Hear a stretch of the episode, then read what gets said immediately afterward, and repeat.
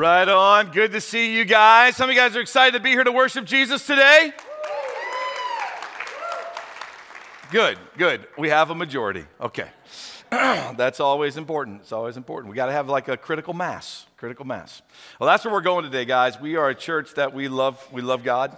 Uh, we are followers of Jesus. We want to apply God's word to our life, um, not just in the easy times, but in the difficult times. How many of you guys know that we're walking through some difficult times right now? How many of you guys know that, you know, even in our nation, we're, we're dealing with some very challenging times, right? And um, there are things that are happening and more things that will happen that create mandates um, that, you know, we're, we're going to have to wrestle with and we've got to figure out what to do. Um, and that's why I thought that it would be important as we start out the year to talk about the most important mandates, which are mandates found in God's Word. These mandates, when we apply them to our life, they're the kind of mandates that have the opportunity to bring life to us. And so, I, what I would like to do today is um, I'd like to have a little heart to heart with you, if we can do that. And so, I thought I might, uh, I might comfort the blow of a few things that we're going to share if I just sat down. I've, I've heard I've heard that communication skills that when the communicator sits down, it kind of makes people kind of relax a little bit. And, um, and so I thought, I'm going to I'm to try that on you guys because we're going we're to have a little heart to heart today. Um, I want to pull back the veil and I want to talk about what's going on in our nation right now. I want to talk a little bit about what is happening with the transfer of uh, political power in our nation.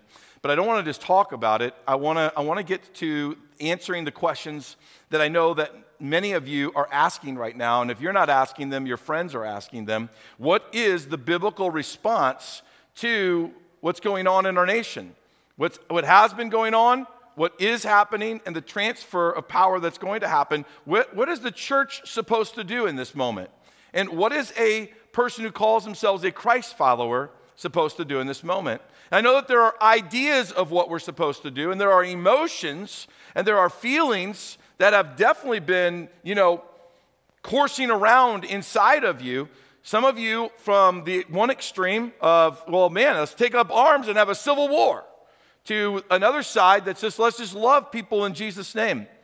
But today, it's less about what my opinion is, it's more about what God's opinion is. And today, the real answers, if we're going to discover what we're supposed to do, are found in God's word, not in your opinion. So today, can I just ask you to do something with me?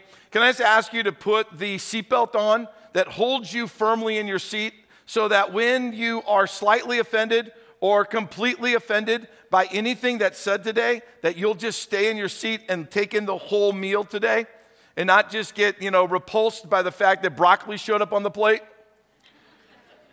and you didn't like it, right?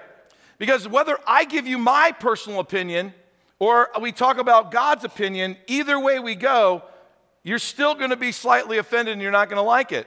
It's just who we are as a people. But God does have a solution for us in what's happening in today's world. I, have heard a lot of anxiety within the church, not just our church, but within the capital C church. Uh, I've heard a lot of people saying things like, well, look, Jeff, uh, the election was stolen.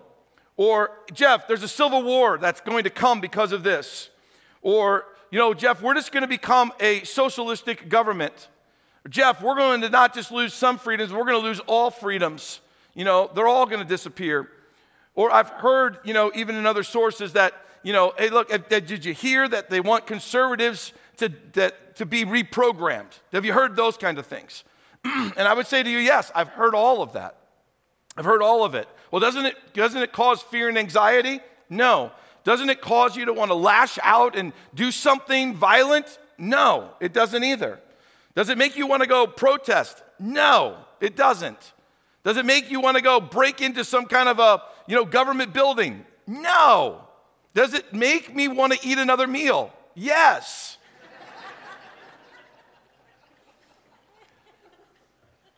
but all joking aside, because there is really no joking in what we're talking about, I've, I've heard all that.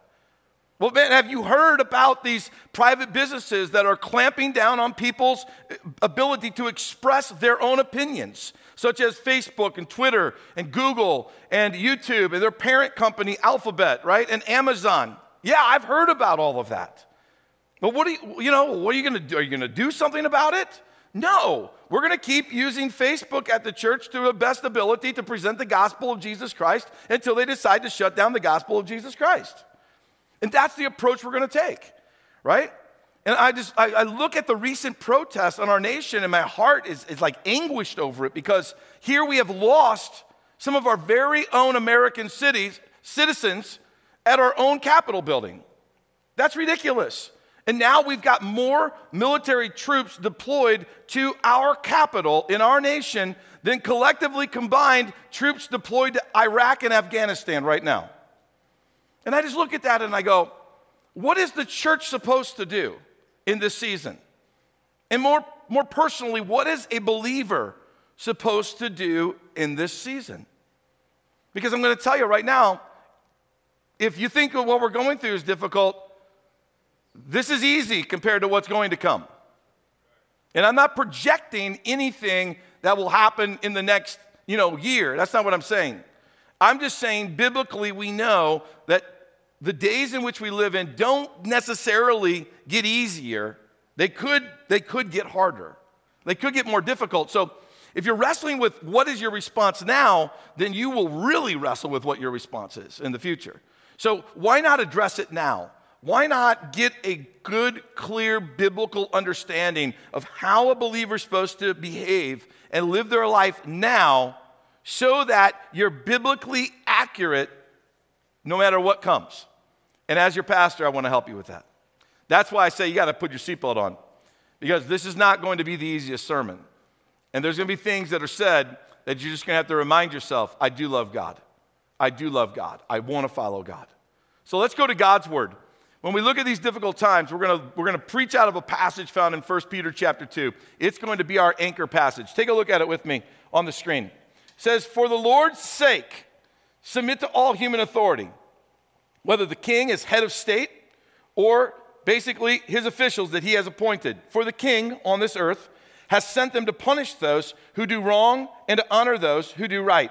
It is God's will, though, that you, that your honorable lives should silence those ignorant people who make foolish accusations against you. For you are free, yet you are God's slaves. So don't use your freedom as an excuse to do evil. Respect everyone and love the family of believers. Fear God and respect the king. There's a lot. There's a lot that was just said in that passage. That one passage, along with Romans chapter 13, gives us a biblical mandate on what our lives are really supposed to look like as we live here on this earth. And as we live here in America, or you can live anywhere else on the planet, by the way, and this passage of scripture still applies to your life. It first started out and it said this you're supposed to honor how, how, how much of human authority? All. Someone say all all human authority. That means those with little titles and those with big titles. In fact, the, the passage kicked right in to talking about the, that person that has the biggest title, the king, the president. It jumped right to the top, and then it went down to basically his minions, the people that he sends out to do his work. It goes all the way down to your manager, to your supervisor, to the business owner that you work for. It's all human authority. And it says something very interesting. It says, How are you supposed to honor them? Are you supposed to uh, just grit it up and just, you know, do the right thing? No, it says to do it for the sake of the Lord. For the Lord's sake, honor all human authority. That when we honor all human authority, when we bless, when we pray for those who think differently than us, who sit on a different side of a political aisle than us, who have a, a different agenda than, than you might have. That we are to do that by honoring them as unto the Lord. It is a worship unto the Lord that we do that. Why is that though? The reason for that is that Romans 13 tells us that all authority comes from God. Every single authority, whether you like it or you don't like it, comes from God, period. And this is what Romans 13 goes on to say about the issue in verse 2 says, So anyone who rebels against authority is rebelling against what God has what? Instituted. And they will be punished. We think that when we rebel against or opinionated against and verbally attack leaders that we don't like and slam people that we don't think you know are godly and they're in positions of leadership or that you know we rebel against them in whatever fashion whether it's in words it's in heart or it's in deeds right? We think that we are somehow punishing them but god's saying to us when you're attacking leaders uh, that are human that i've put there by the way which all of them god says i've put there that you're not attacking them you're attacking me. And in, and in that return who's the one who ends up getting punished? Well, God clearly said in His Word, it's not my opinion, God said that we will be the ones that are punished. The one you're trying to punish with your own ideas and your own deeds backfires it like boomerangs and comes right back on you. I'm going to tell you right now, that's not a very good place to be with God. That's not how we want to live. What we do need to understand is this all authority, all human authority, will have to give an account for the way that they lead before God. Romans chapter 13 drives that home for us.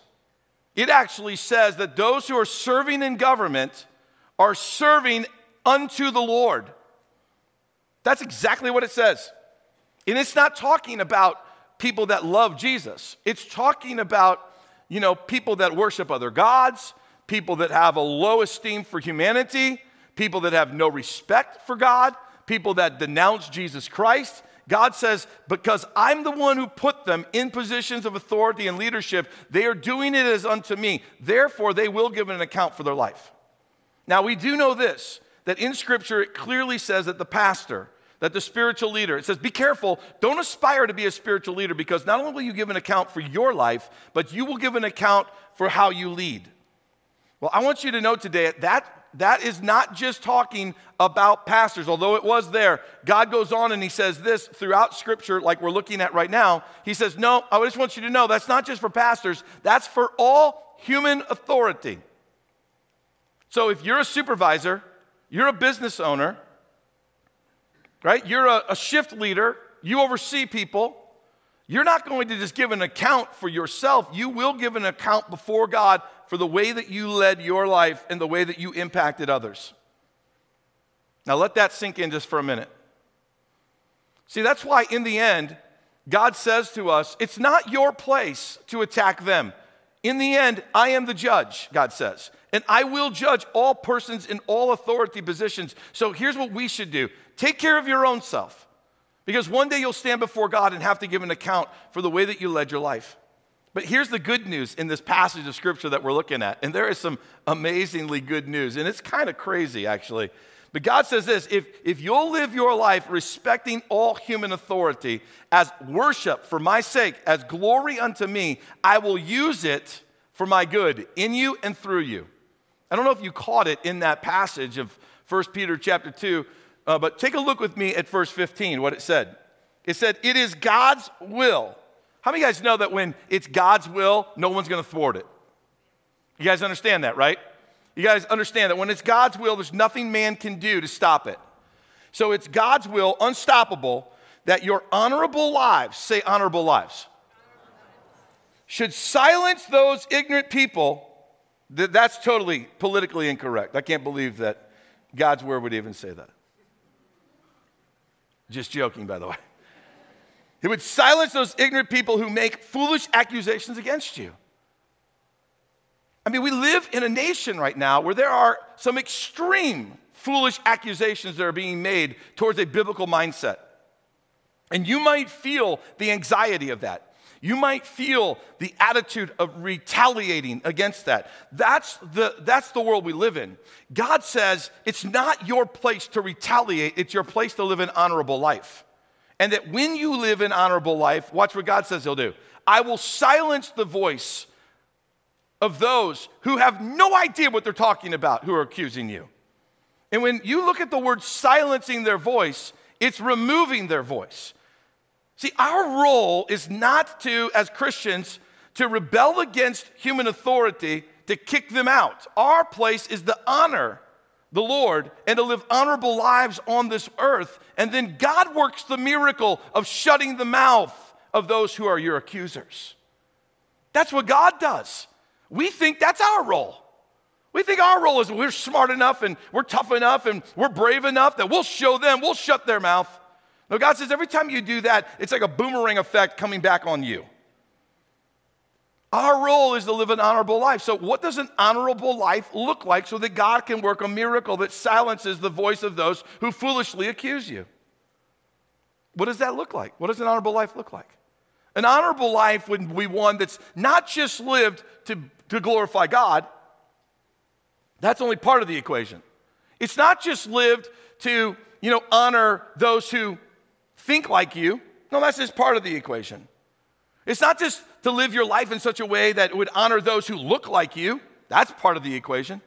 It's only, it's, it's not just to honor those, you know, who are on the same political side of the aisle as you. No, that's just part of the equation. An honorable life both honors God and watch this, all mankind, even if they think differently than you, even if they behave differently than you. And think about it an honorable life is a life that lives above reproach that does good for both God and all of mankind. Sheesh. That almost seems impossible. Does it feel impossible? It's okay to be honest. It feels impossible. In fact, I would probably say this that all of us sitting in this room at one point or another in the last couple of weeks or so have probably crossed that honorable line in the way we think, in the words that we've said, in our, you know, so-called gospel complaining to one another, complaining about those in leadership. You see what I'm saying? Like, we've crossed the line, and we will cross the line again in the future. But the important thing is to be reminded and to be, you know, convicted of God, help me to live an honorable life before you so that I can play my part on your team. That's our role in honoring authority on this earth. That's your goal. If you fulfill that goal, all of God's authority is then accomplished by shutting the mouth of those who foolishly accuse you. But there's a big warning that was found in 1 Peter chapter 2 as well. And that warning was this don't do evil in Jesus' name. We got believers right now that are doing evil underneath the banner of Jesus' name. Take a look first at what the scripture said in verse 16. It says, For you're free, and you are free, by the way. You're free in Christ if you surrendered your life to Him. You're free from the penalty and the death of sin and eternity with Christ forever. But You are free, yet you are what? God's slaves. You don't get to cherry pick out of Scripture what verses you like to fulfill and what you don't like to fulfill. You can't call yourself a Christian by cherry picking scriptures. You can't call yourself a Christian by deciding that you're going to, you know, follow these things or those things. You can't call yourself a Christian, by the way, if you're asking God to join your agenda. Because that's no longer Christianity. Christianity is a Christ follower. We often like to ask God to, to jump on board of our agenda. Like, God, you got to shut the mouth of those people that are up there. You got to take those people out of position. God, you got to remove that person from, from that office. God, you need to shut the mouth of that particular authority. And we're, we're always asking God to join our agenda. And rarely are we ever going, God, how do I live an honorable life to join your agenda? It's rare that we're ever doing that. We are slaves to God. We don't get to call the shots. Our role is to honor Him, serve Him, and surrender to Him. But he ended that scripture and he said, So don't use your freedom as an excuse to do evil. You know, a sad commentary on uh, the protests that happened at the Capitol is that some people stormed the, the doors of that, of that Capitol and broke into the capital of our nation in Jesus' name a complete violation of what Scripture just laid out for us. Now, some Christians were there in an attitude of honorable prayer, an honorable stance before God. Awesome. I want to say thank you to every single believer that was there with that kind of an attitude. Thank you for, thank you for standing up. Thank you for being there and being honorable you know, and uh, making, making that kind of stance for Jesus Christ. But there was a number of, of uh, believers, people that call themselves believers at least, that did evil in Jesus' name. And the danger with all of this is the danger is about Christianity in America um, is the intertwining that happens in our mind that is hard for us to delineate and separate is the intertwining of faith and religious freedom. It's part of the danger of Christianity in America is that we've intertwined faith in Jesus with a religious freedom. We see our religious freedoms in our, in our history. We see religious freedom in America's founding and its constitution. But Jesus wasn't given to us by a governmental system, by the way. Our freedom in Christ was given to us by what Jesus did on the cross and through his death and his resurrection. And there is no law that man can ever pass that could ever take that away from you. So you can demand, and I don't mind demanding our religious rights be maintained, but that is separate from my Christ centered freedom. So we can demand that our religious freedom be maintained, but we can never do it in an attitude of violence in Jesus' name. Why is that? Because religious rights were never something promised to us by God. There's nowhere in Scripture that you'll ever find that God says to you that you deserve to have religious rights established by the government. Ever. There are believers all around this world, believers that have lived well before us and if Jesus should tarry, will come well beyond us that live in corrupt countries that have zero religious freedom, that have abandoned their heart, surrendered completely to Jesus Christ, and are living on mission for Him. We, we get this thing intertwined. And we think that our faith is somehow wrapped up within, with our religious freedom that we get through our government. And God never promised that we should have religious freedom. So when things in our nation don't go the way that we want them to, God hasn't also given us a license to respond violently in Jesus' name, but God has mandated to us that we live an honorable life. An honorable life. So, do we just follow all human authority to the end right off the cliff? No. Do we honor them all the way to the end right off the cliff? No. So, where is the line drawn in the sand then? Where's the line drawn in the sand where we, we no longer honor human authority? Where, where is that? Is it when my religious rights are taken away? Nope. Is it when someone gets put into office that I don't agree with? Nope. When is it? Thankfully, guess what? God's word spells that out for us. Isn't that interesting? God's word spells it out and he goes, This is the line drawn in the sand where you, you bail from the honoring of the human authority and you maintain your honoring to me. Now, listen, even during this season where we're honoring human authority, whose authority are we honoring first? Christ. It's, it's when our faith in Jesus is attacked, not a religious freedom, faith in Jesus. There's a difference between those two, and you better get them separated really quick in your mind, or otherwise you're going down with the ship. Because religious freedom is going to continue to be attacked more and more and more and more. That's not when we rebel. That's not when you take, you take a different stance. That's not, that's not when. You, it's when our freedom to have faith in Jesus Christ is attacked. It's when our faith in Jesus Christ is something that gets kiboshed. That's what you find in Acts chapter 5, verse 29. Take a look at it. Here's the disciples, right? Peter and the apostle, they replied, We must obey God rather than any human authority. God's word is not conflicting itself here. These guys were being told by their human authorities, I don't want you guys to ever preach Jesus again. I don't want you to see any conversions. I don't want you proselytizing. I don't want you making disciples. I don't want you planting another life group. I don't want you planting another church. I don't want you doing any of that in Jesus' name. Just let that all drift away. And they said to them at that point, that was the line in the sand. I'm sorry, but we can't cross that line. So our religious freedom will be attacked. Okay, but we will never we will never take up arms to fight for religious freedom.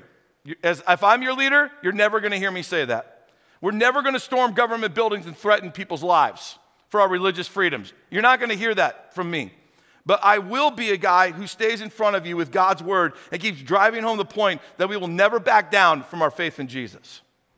Because that's the line in the sand. That's the line. We may not be able to worship in this building, but we will never back down from our faith in Jesus Christ. And in that regard, no matter what we face, right? No matter what the decision is, we will choose to obey God rather than rejecting God. And we will obey God no matter what the cost is to our own personal lives.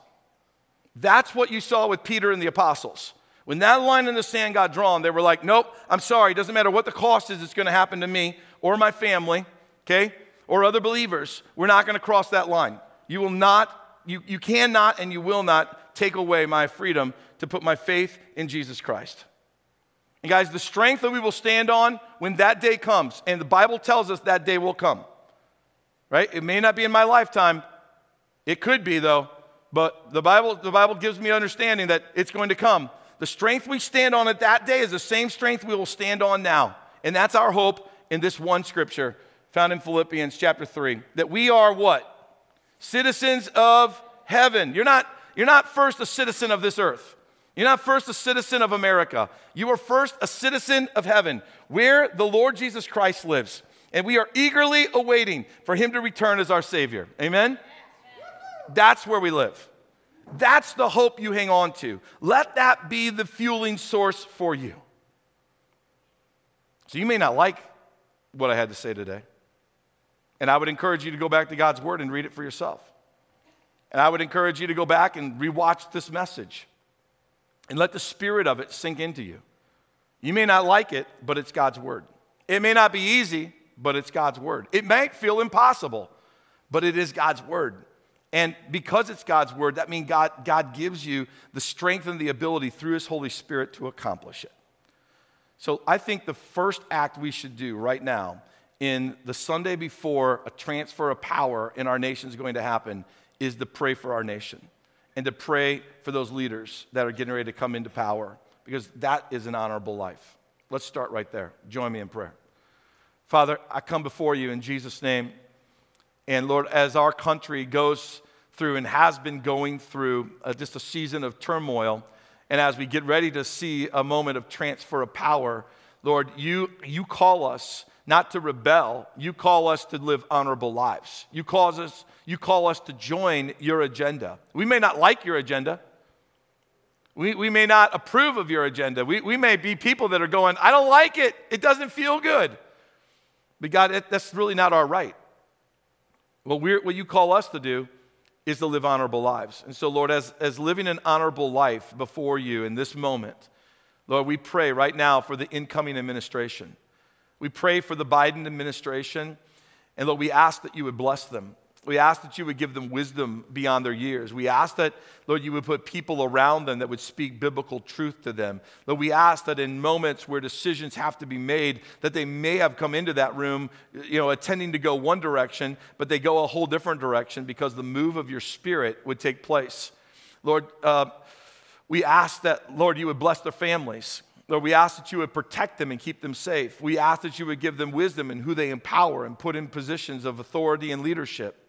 Lord, we ask that as they create laws and mandates, that, Lord, they, w- they would do so knowing that they are being held accountable to you. Uh, Lord, we ask that you would give us a heart to pray for and to bless, even when we hear things we don't like.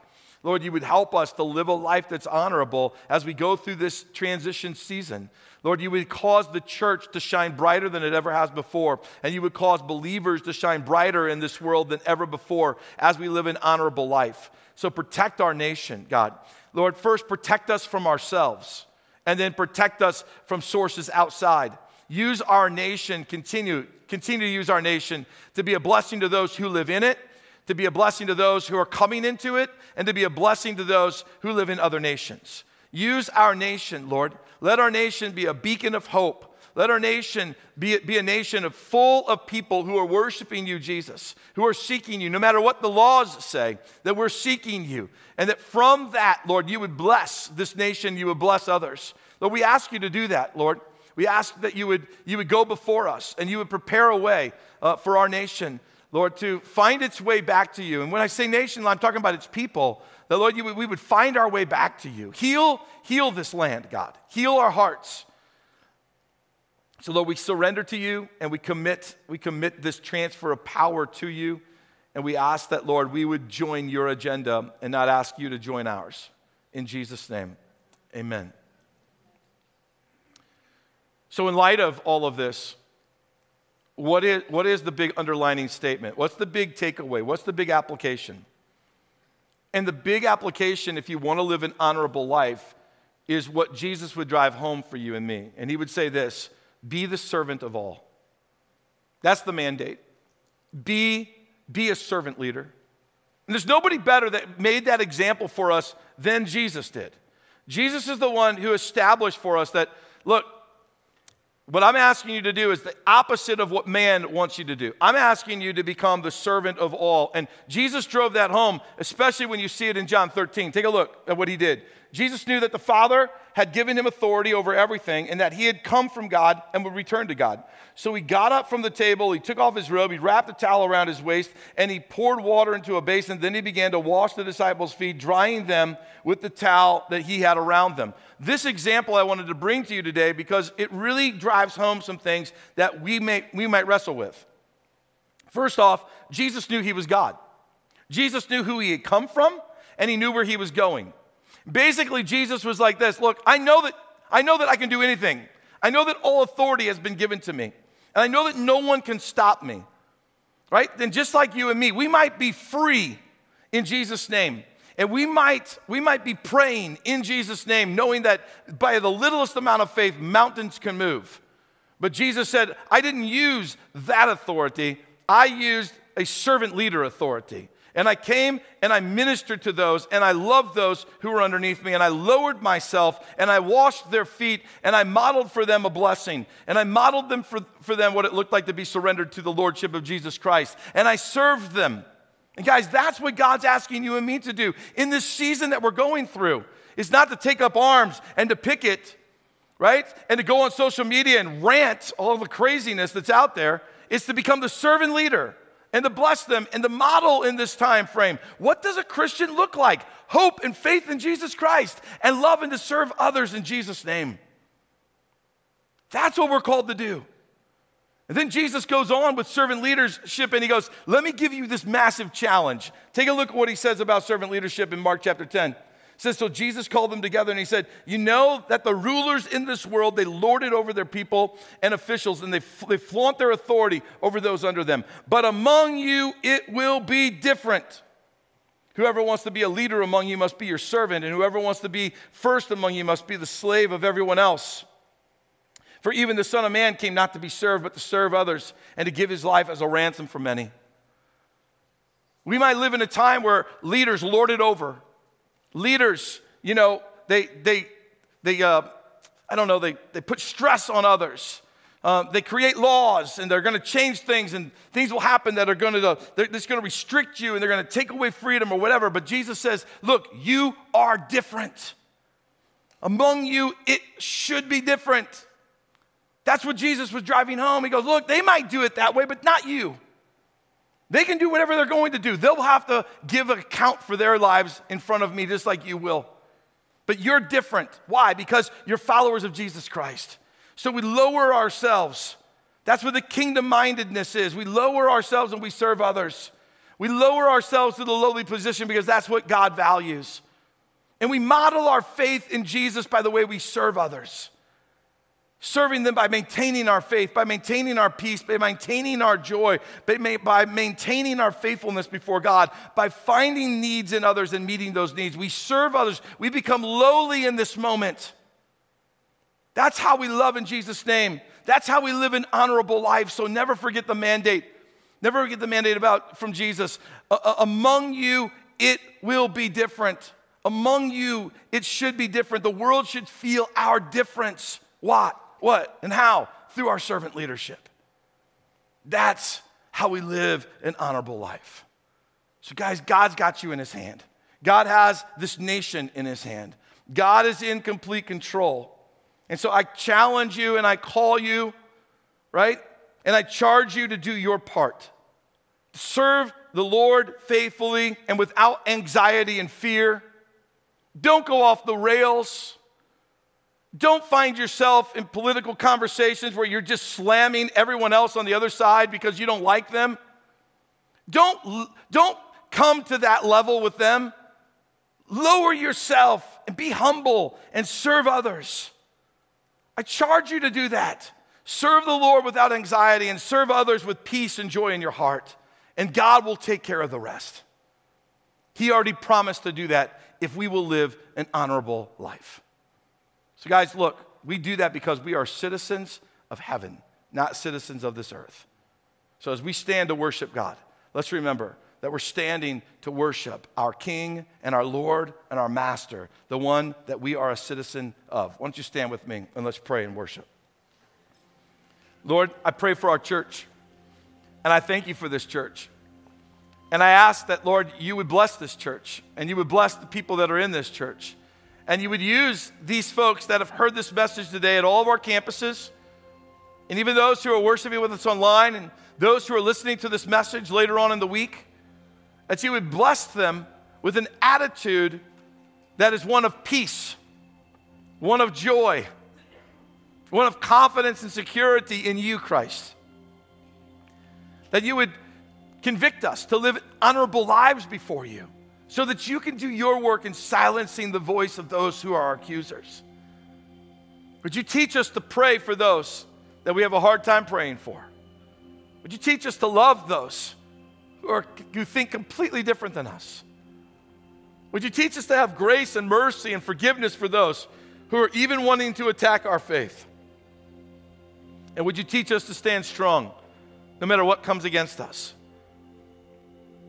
That in the end, the world would look at this church and these people, and they would go, There's something, to, there's something different among you. I can't explain it. And then, right at that moment, the Holy Spirit would whisper to, to each one of us, and He would say, Because you're living an honorable life before God. Bless this church and bless these people in Jesus' name. Fill them with the power of your Spirit. Amen.